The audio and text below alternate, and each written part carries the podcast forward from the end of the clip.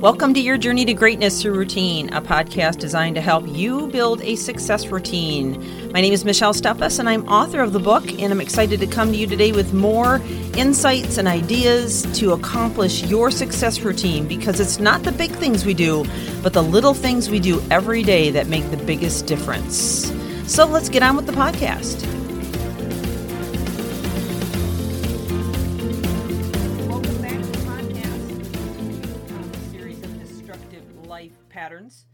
And this has been a longer than normal series, but really this one could go on for probably weeks because there are so many destructive life patterns. But the key here is discovering what they are and making a plan, and that's the key word plan to overcome them. So the last couple of days here, I've been spending time on helping you to develop that plan and figure out ways in which you can overcome these destructive life patterns. And if you've missed any of the series, you need to go back to the very beginning. I would encourage you to do so and listen to first uh, what those habits are so that we can begin to first diagnose the issue and then come up with a proper treatment.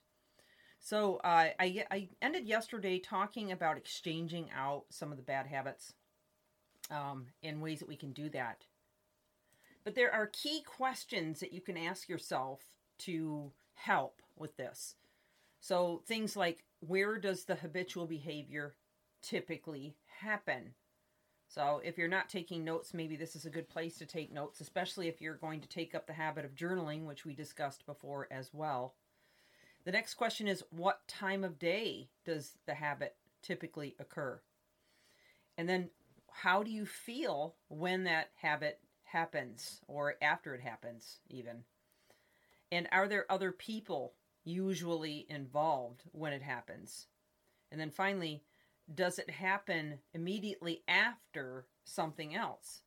So, in other words, your habit could be reactive, it could be social or socially involved, it could be um, habitual just in terms of the time of day it is, um, it could be a trigger of some kind that sets you off, but but also examining how you feel. You know, really can get down to the nuts and bolts of the neurochemistry behind it and why you keep repeating it um, whether that's during the habit or even after the habit.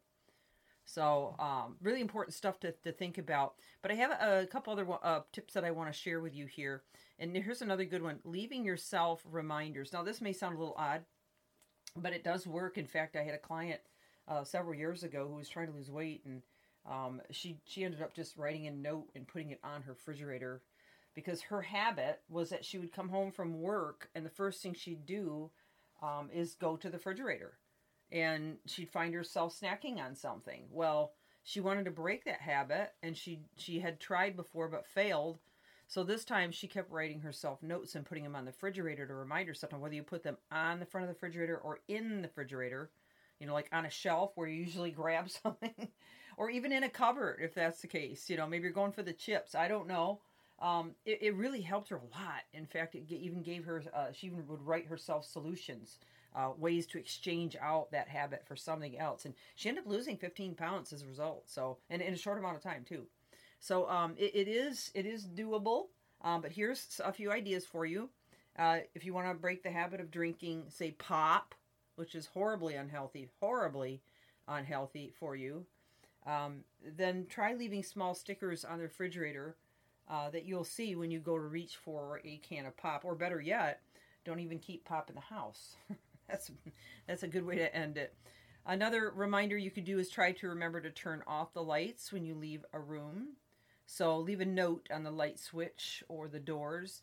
And, and this is not this is not necessarily long term. I mean, this is you just use a sticky note or you know or tape a, an index card or something, because the intention is for you to just do it long enough that you stop doing it. And that's how it works because we rewire our brain, okay, within three to four weeks. If you stay consistent with it and you keep the notes up for three to four weeks, it's highly likely that you won't be doing that anymore after the three to four weeks. And you can take the stickies down, you can take the notes down, and, and you're all good, right? So, um, uh, in terms of your keys in a designated place, uh, let's you know that that's the best way to to not lose them frequently.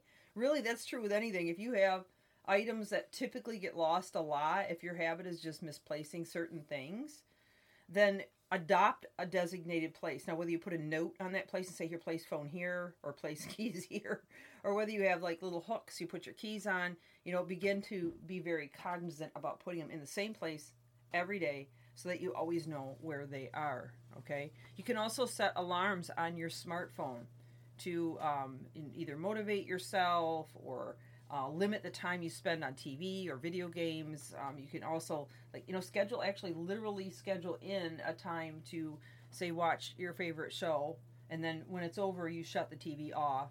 Um, there's just so many ways, and we have we've got at our disposal so many gadgets that can help us to design these systems, and they need to be systems that help us and drive us to creating new habits. But yet, I see so few people using their devices in that manner. Um, now, I, am sure that there are some probably they haven't told me they're using them, but they are using them. But the ones that, that I've actually outright asked, most of them are not using their devices. They just never thought of it. So crazy, right? I mean, we've got these devices that do everything else, and we spend time on, you know, social media and text messaging and emails and all this kind of stuff um, but we don't think about how we can use them as a tool to help accomplish something. Now, uh, most of us would probably use them for scheduling, but why not schedule in some specific things that we know we need to do or accomplish, or habits that we need to break? And you know, say you want to you want to drink more water, so set set one three three times a day to drink X amount of water, or say you want to um, you know stretch more often so set yourself an alarm to stretch at certain times of the day.